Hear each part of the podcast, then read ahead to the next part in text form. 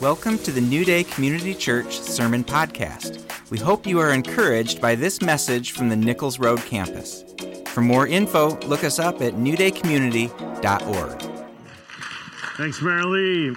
We are continuing our series on the arc of the Bible, the storyline of the Bible, covering the entire Bible in eight weeks. It's going to be a miracle. Let's see if we can do it. And one of the ways we can do it is to stay on track and to keep talking. So please follow with me. We've uh, uh, already had a couple of weeks. The story so far is that God made a very good creation. God is the creator God, and what he creates is good. And mankind, you and I, are made in the image of God. We are image bearers of God, we're also stewards and co rulers of earth. God had this unique relationship with mankind, giving them his authority. But as we learned last week, sin brought corruption. Uh, and death, and uh, it, it, it caused Adam and Eve to, to uh, lose their position, to be thrust out of the garden. But God's promises salvation, nevertheless, through a descendant of the woman, through her seed uh, that would crush the serpent who is the devil's head. And that was the first prophecy of the Messiah, right from that initial story. Today we're going to cover the rest of Genesis, chapters 12 through 50, believe it or not. And it's the beginning history of the family through which the promised Messiah will come. So keep in mind, the promise was there will be a Savior, there will be a seed, a descendant of Eve that would crush the serpent's head.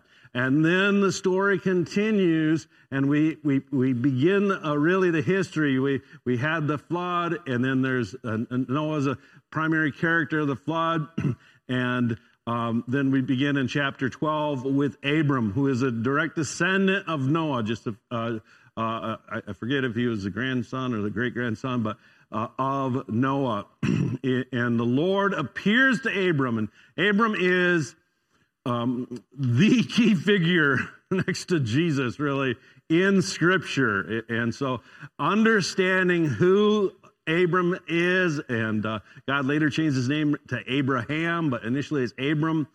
Uh, and his role is absolutely critical to understanding the whole story of the Bible. So we're going to take most of the time to talk about Abram's interactions with uh, the Lord God. And beginning in chapter 12, verse 1, it says, Now the Lord said to Abram, Go from your country and your kindred and your father's house to the land I will show you. And I will make you a great nation. And I will bless you and make your name great so that you will be a blessing. I will bless those who bless you, and him who dishonors you, I will curse. And in you, all the families of the earth shall be blessed.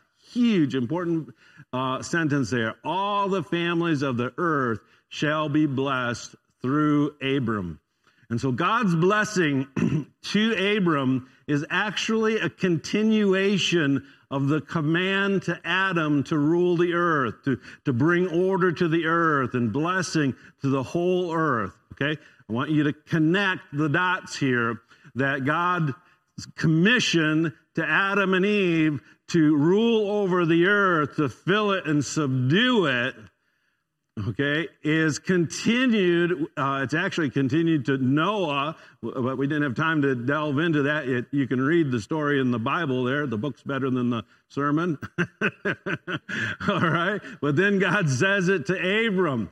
And so it's a continuation of the original mandate uh, that was given to Adam. And this is a pattern throughout all of Scripture, and it's just the way God works. God chooses a person to lead a people to bring about blessing to the world. All right, and we'll see this pattern through the whole arc of the story of the Bible where God chooses a person to lead a people to bring a blessing to the world. And the whole world is always God's goal.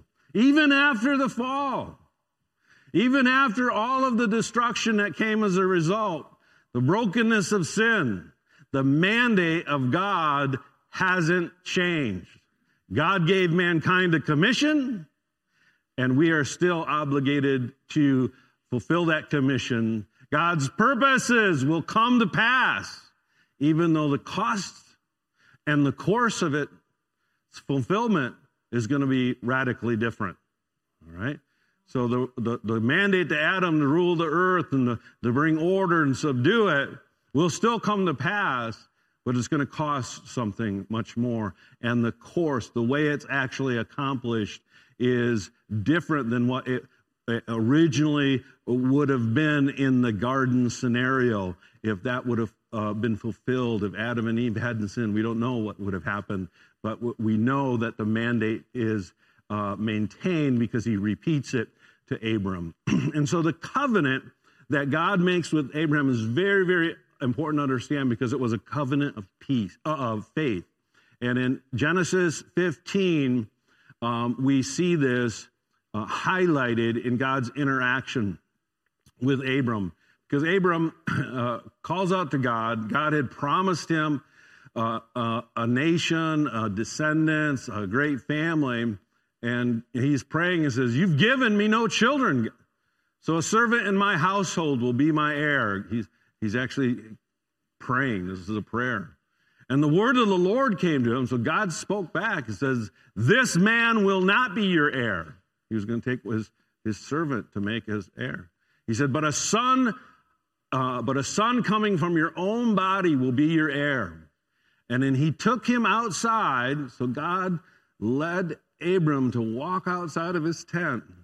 And he told him, Look up at the heavens and count the stars, if indeed you can count them. And then he said to him, So shall your offspring be. And, and this time, this is not the first time God had promised. This is actually the, uh, he promised it several times. We read the one earlier, but there were several times where he repeated the promise that God would make him a great nation.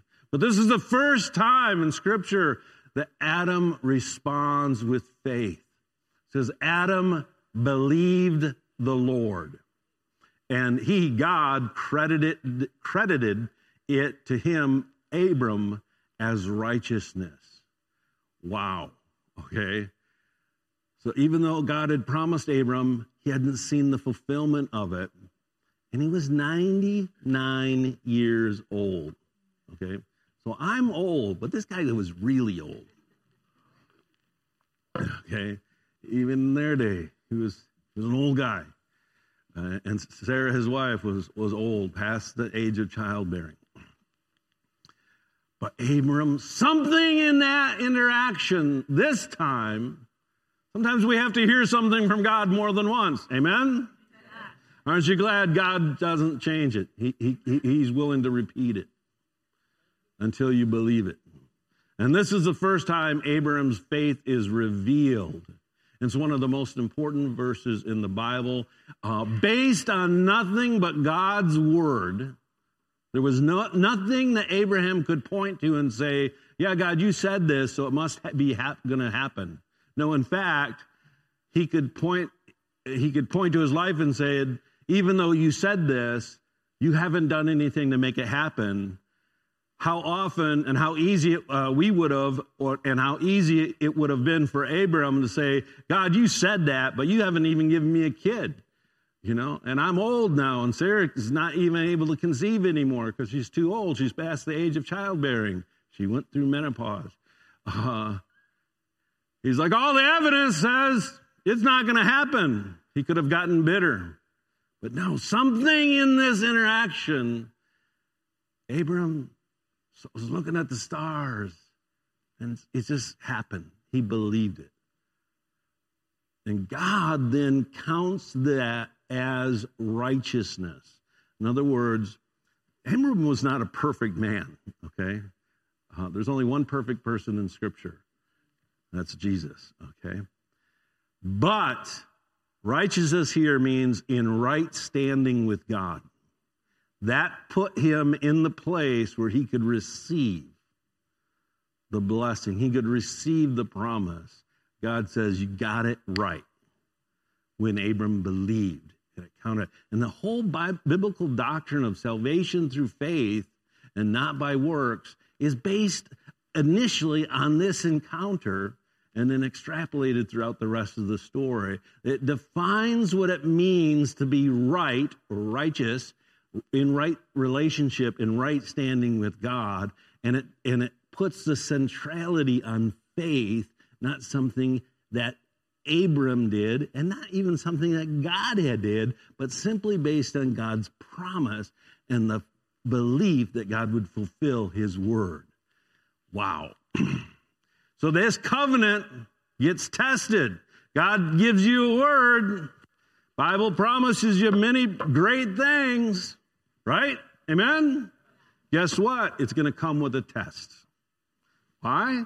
Because this is God's way.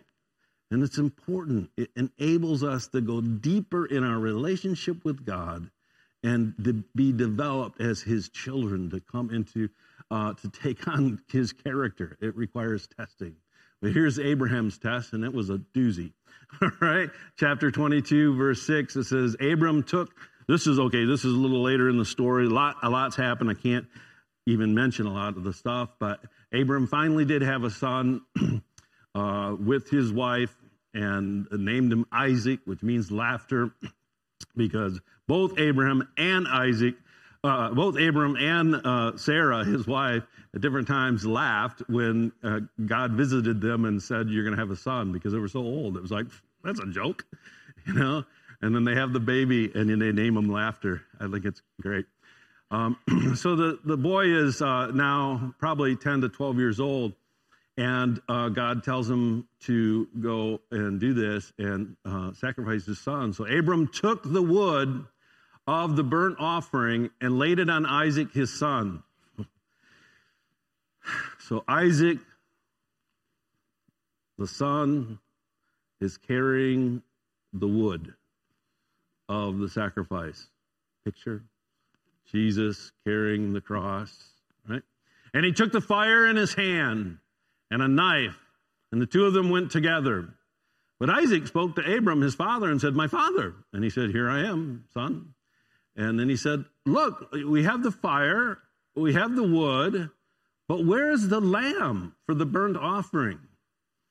And Abram said, My son, God will provide for himself the lamb for a burnt offering. Now, Abraham was going up to the mountain uh, because the Lord had appeared to him and said, Sacrifice your son. And, and you know, this was the son he'd waited 100 years for. And now it's finally seeing a fulfillment. And so this is a huge task. And, and Abram had gotten to the place where he obeyed the word of the Lord regardless. And so he's doing this, but here you see him say, God will provide for himself a lamb. So the two of them went together and came to the place of which God had told them. And Abram built an altar there and placed the wood in order. And he bound Isaac, his son, and laid him on the altar upon the wood. What did that look like? What were the emotions? Can you imagine Abram doing this? The grief he had to push through? Isaac, why didn't he run away? You know? There was there's some dynamic there. And and again, most of the Bible is mystery. It's like we read this, but you know, if you were standing there, what would it have looked like? And and actually, God wants us to meditate on this and and and, and connect it to the emotion of it because this is a hugely significant story. It says, And Abram stretched out his hand and took the knife. There's the son lying on the wood, tied down. And he, and he took the knife and he raised it up. And just at that moment, the angel called from heaven and said, Abram, Abraham. And Abraham said, Here I am. He said, Don't lay your hand on your son, on the lad, or do anything to him. For now I know that you fear God, since you've not withheld your son, your only son, from me. Then Abram lifted up his eyes and looked, and there behind him was a ram caught in the thickets by its horns. So Abram looked, went and took the ram and offered it up for a burnt offering instead of his son. And Abram called the name of the place, The Lord will provide, as it is said to this day, In the mountain of the Lord it shall be provided. Then the angel of the Lord called to Abram a second time out of heaven and said, By myself I have sworn, says the Lord. This is the word of the Lord to Abram. Because you have done this thing and have not withheld your son, your only son, uh, it means your beloved son, your special son, uh, blessing I will bless you. He repeats the promise. He repeats this commission. And multiplying I will multiply your descendants as the stars of heaven and as the sand which is on the seashore. And your descendants shall possess the gates of their enemies. In your seed, all nations of the earth shall be blessed because you have obeyed my voice. Here is the continuation of that promise of the seed being passed down that will become a blessing to all the families of the earth, to the whole earth. And this, this whole story is explained to us in the New Testament in the book of Hebrews. I'm just going to read this passage as an explanation of that experience. It says, It was by faith that Abraham offered Isaac as a sacrifice when God was testing him. Uh, Abraham, who had received God's promises, was ready to sacrifice his only begotten son Isaac, even though God had told him, Isaac is the son through whom your descendants will be counted. Abraham reasoned that if Isaac died, God was able to bring him back to life again. Ha! And in a sense, Abraham did receive his son back from the dead because he was ready to kill him. And so this is this is how prophetic imagery works. It it it foreshadows something to come. Uh, it's in theology it's called a type. So in the Old Testament, this was a type uh, or a shadow of Jesus being offered by the Father. And God didn't ask Abram to do something that he wasn't going to do himself. All right? Because God was displaying the character of him through Abraham. We can see the character and nature of God through the characters in the Bible. It says, by faith, Abraham offered Isaac, but then it says, Abraham reasoned. God was able. And I just thought, wow, this is kind of interesting. Here we have in the same phrase in Scripture, faith and reason. Faith and reason aren't contradictory, they're complementary.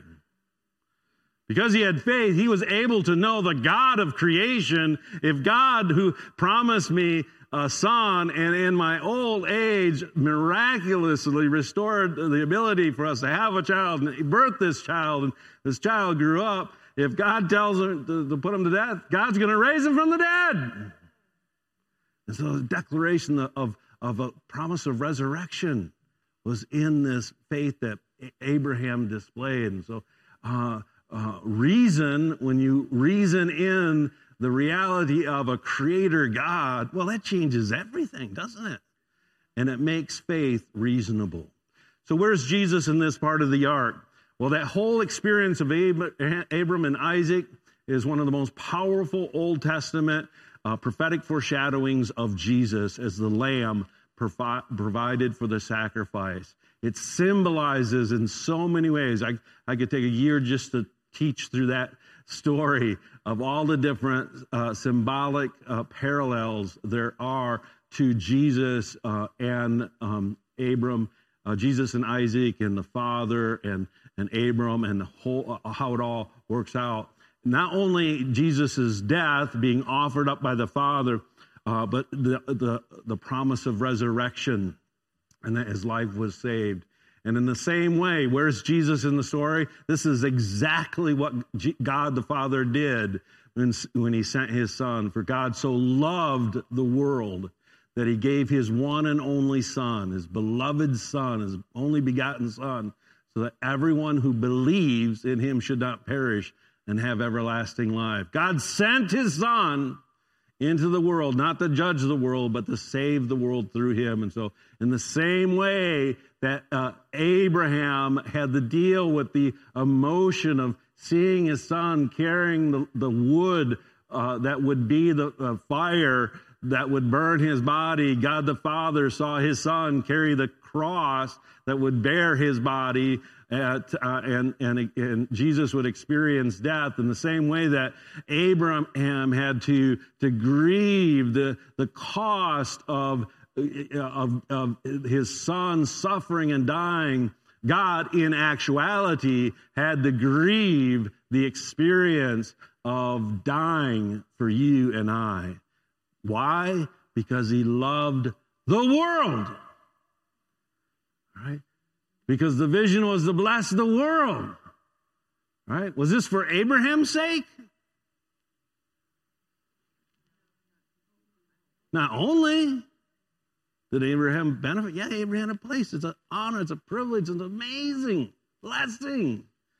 But he was the vessel through which God provided uh, and continued the lineage that would eventually provide the seed, the Messiah that would save the world.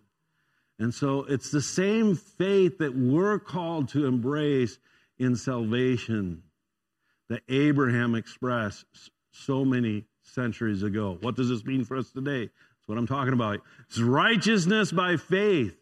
And faith is could also be translated allegiance, it's trust, it's relationship. And that truth was clearly revealed long before the law of Moses.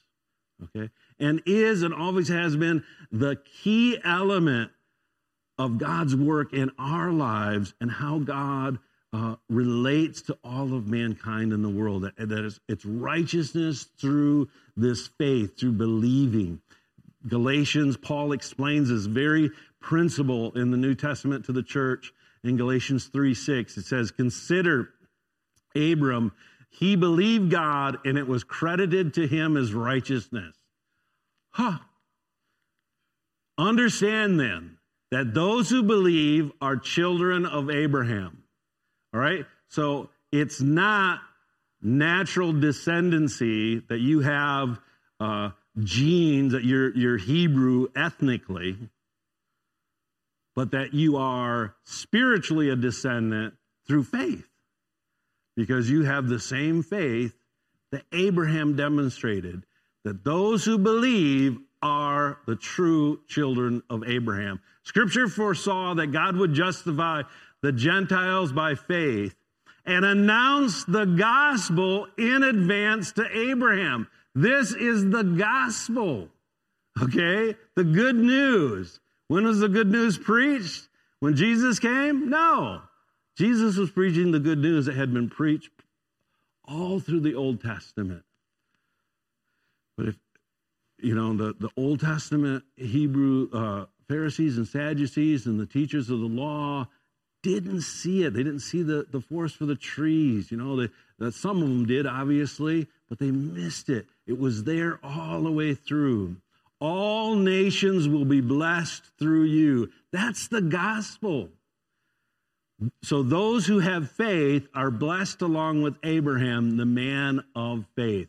That's the gospel. That if we have faith, we enter into the blessing of Abraham. What's the blessing of Abraham? That through him, therefore through us, all of the world will be blessed.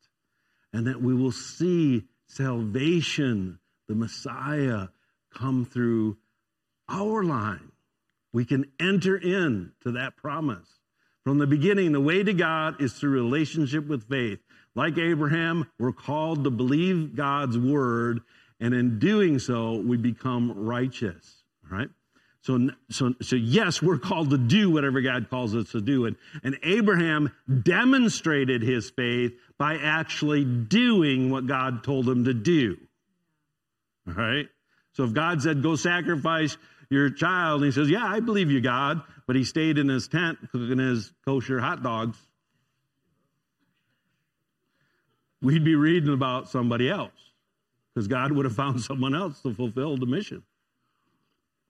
Right? You have to act on God's word, but you act out of faith, even though this seems impossible. It's God's word. I'm going to do it and trust that God is able. Uh, and that causes us to come into right relationship with God. So the first thing is that we need to believe like Abraham. And then additionally, from the beginning, God created mankind for a mission. And the mission was renewed through Abraham and through his descendants. The same mission was given to us through Christ when he said, Go make disciples of all nations.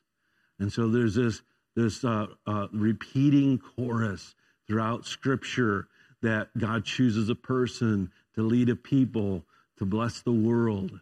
And Jesus then repeats that stuff, but we see it in the life of Abraham. We saw it when God chose Adam and Eve, and then Noah, and then Abraham, and now he chooses you if you believe, if you respond, if you act according to his word, to be the people that reaches our world with the blessing. All right?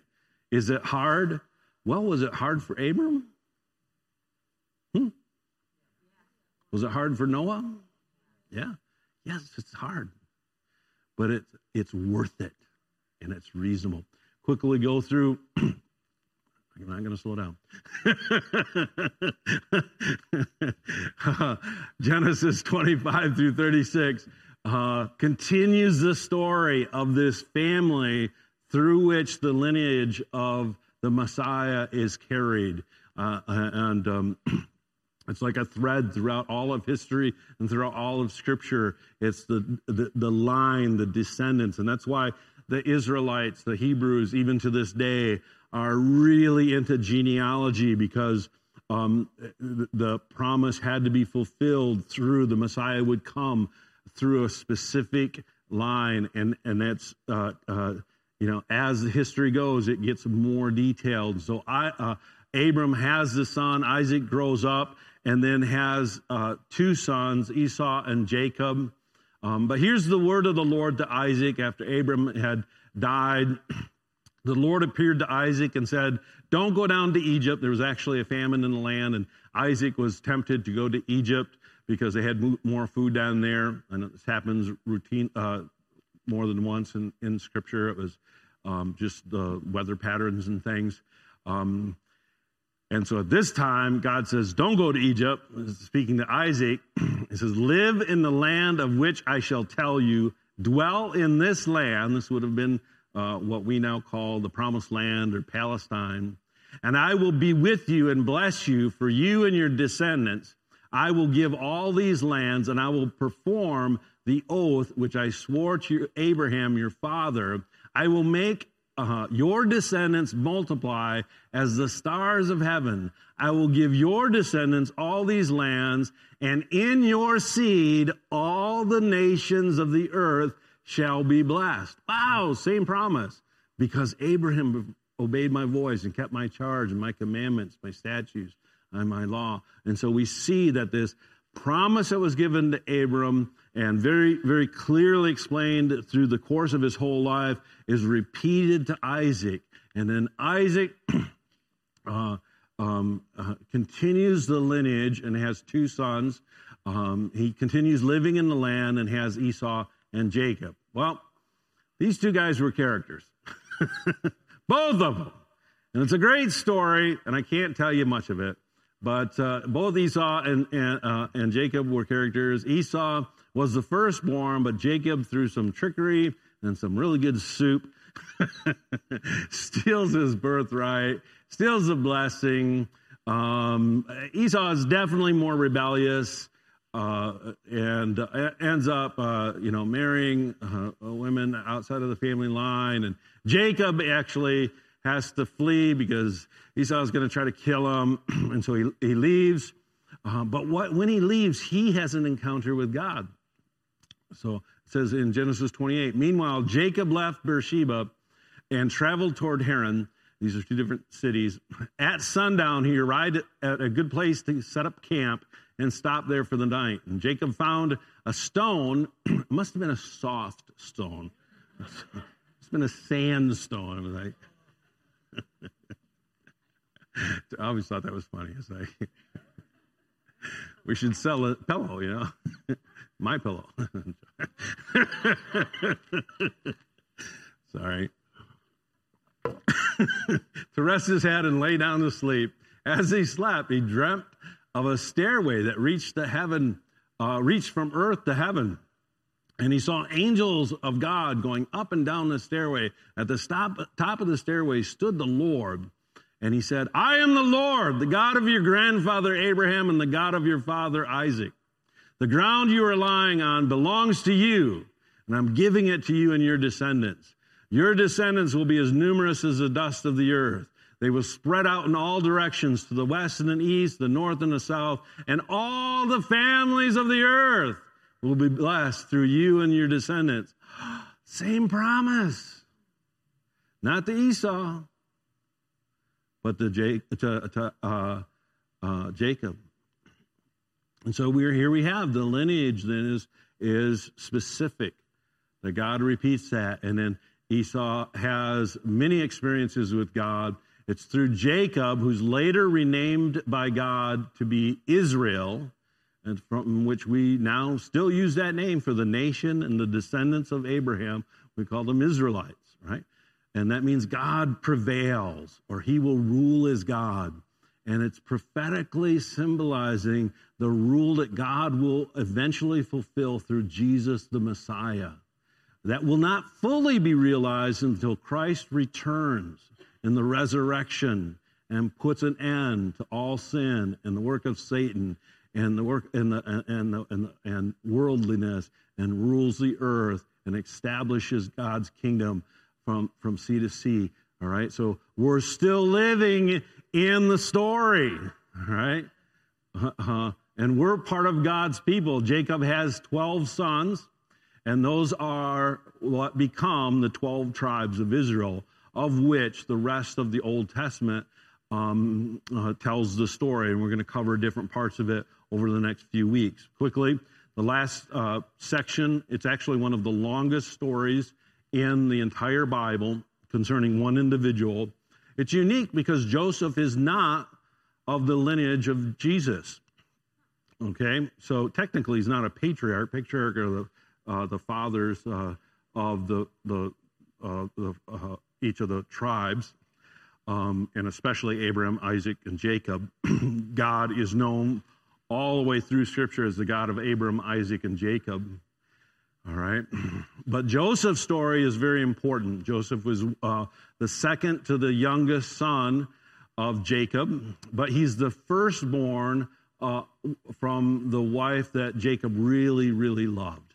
And so uh, there's significance there. It's, there's a special relationship that uh, Jacob had with Joseph. And it's a powerful prophetic story of Jesus' uh, uh, so many different things in Joseph's lives foreshadow Jesus' lives and the faithfulness of God. And I'd love to tell you about it, but I can't. So read the story. They've actually made a few good movies. I guess the cartoon version is pretty good. um, but here we have another biblical hero who, that begins with a promise. Uh, so uh, Joseph is blessed. He's, he's, he's the favored son but his, his brothers betray him and, and they were going to kill him, but threw him into a pit. And so symbolizes Jesus being buried. But uh, and then he's he's pulled out of the grave and sold into slavery, and he ends up going to Egypt and uh, is in imprisonment and false accusation. But through his faithfulness and the faithfulness of God, he eventually becomes ruler of Egypt. And through Joseph, uh, interpreting some dreams for Pharaoh, was able to save the whole world, that part of the world, because of a massive famine. And so Joseph sets up a plan where he, he basically um, uh, uh, takes over the economy of Egypt and buys all of the grain, a portion of the grain over the years, and then sells it back to the people he, he taxed it from to the point where by the end, Pharaoh actually owns all of the land as a result of uh, uh, Joseph's wisdom, but he saves the population and and then um, uh, he also saves his uh, family because they come for help. And you, again, like I said, you can see it, but we see this this pattern within the biblical story of, of biblical heroes. They begin with the promise, but then they endure hardship, betrayal, even slavery. But they are faithful, and through their faithfulness, they see God's faithfulness. I already said all that. Um, it also reveals how the Israelites is very important to the story because it tells us how the Israelites end up in Egypt. Okay, um, first as uh, uh, honored guests, they are the family of the man who saved the Egyptian empire, which at that time was by far the biggest, most powerful empire on earth. Uh, and so they came and they were honored. They were given the best land, Goshen, and to, to live. But eventually, over the years, other pharaohs came to power and they became slaves uh, and uh, ended up in slavery. And they were there for 400 years. Think about that 400 years from the time they left um, to the time that they uh, finally get delivered, which is the next part of the arc that I'll be talking about next week. So, what can we do in application of this great story of the uh, promise of God being passed down th- through uh, Abraham and then Isaac and then Jacob and then to the Israelites and ultimately to you and I? Well, first of all, we, like they, must believe God's word based on nothing other than it's God's word. It's, we, there's something that has to happen, and maybe it's not the first time you hear it, like Abraham. Maybe it's not the second time you hear it. But at some point, you have to go, you know what? I'm either going to trust my own self or I'm going to trust God. You know, it came to me in, in, in my life when I made that decision. I didn't understand the implications of that decision. When I made that decision, I stuck to it. And uh, it's transformed my life. And so you need to believe. Um, what does that look like for you today? What has God said to you to do that you can act in faith and do simply because God said it? Does that make sense? And you need to get practical. All right? Like love your neighbor. A particular neighbor they have this dog that barks. And it's this ear piercing yap. And our bedroom is the closest to their yard. All right? and so it goes right through the wall, right into my ear. and they let him out there, and for hours,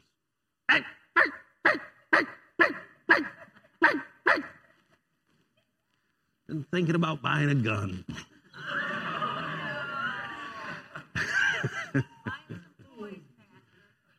their car got stuck in their driveway yesterday. I was like, oh. Because uh, they don't shovel their driveway. So I'm, I'm like, and uh, the, the kid has got a snowboard. I'm like, they're never going to get that car out. He's using a snowboard. So I, I throw my boots on him. I grab my coat, grab a couple shovels. By the time I get there, my other neighbor had gotten over there and they pushed the car out. I'm like, oh, I had a good intention, you know. And I walked back and I grabbed my snowblower and I went and I, I cleared their driveway. You know why? Because the Bible says, love your neighbor. Don't love their dog. Number two, all of us are called to be on mission. Okay? God's people, we must remember we're called to a mission to be a blessing in the world, to the world, to bring that blessing. So, what can we do this week that displays that our faith in, in that Creator God, but also our faithfulness to fulfill the commission to go forth and be a blessing to others?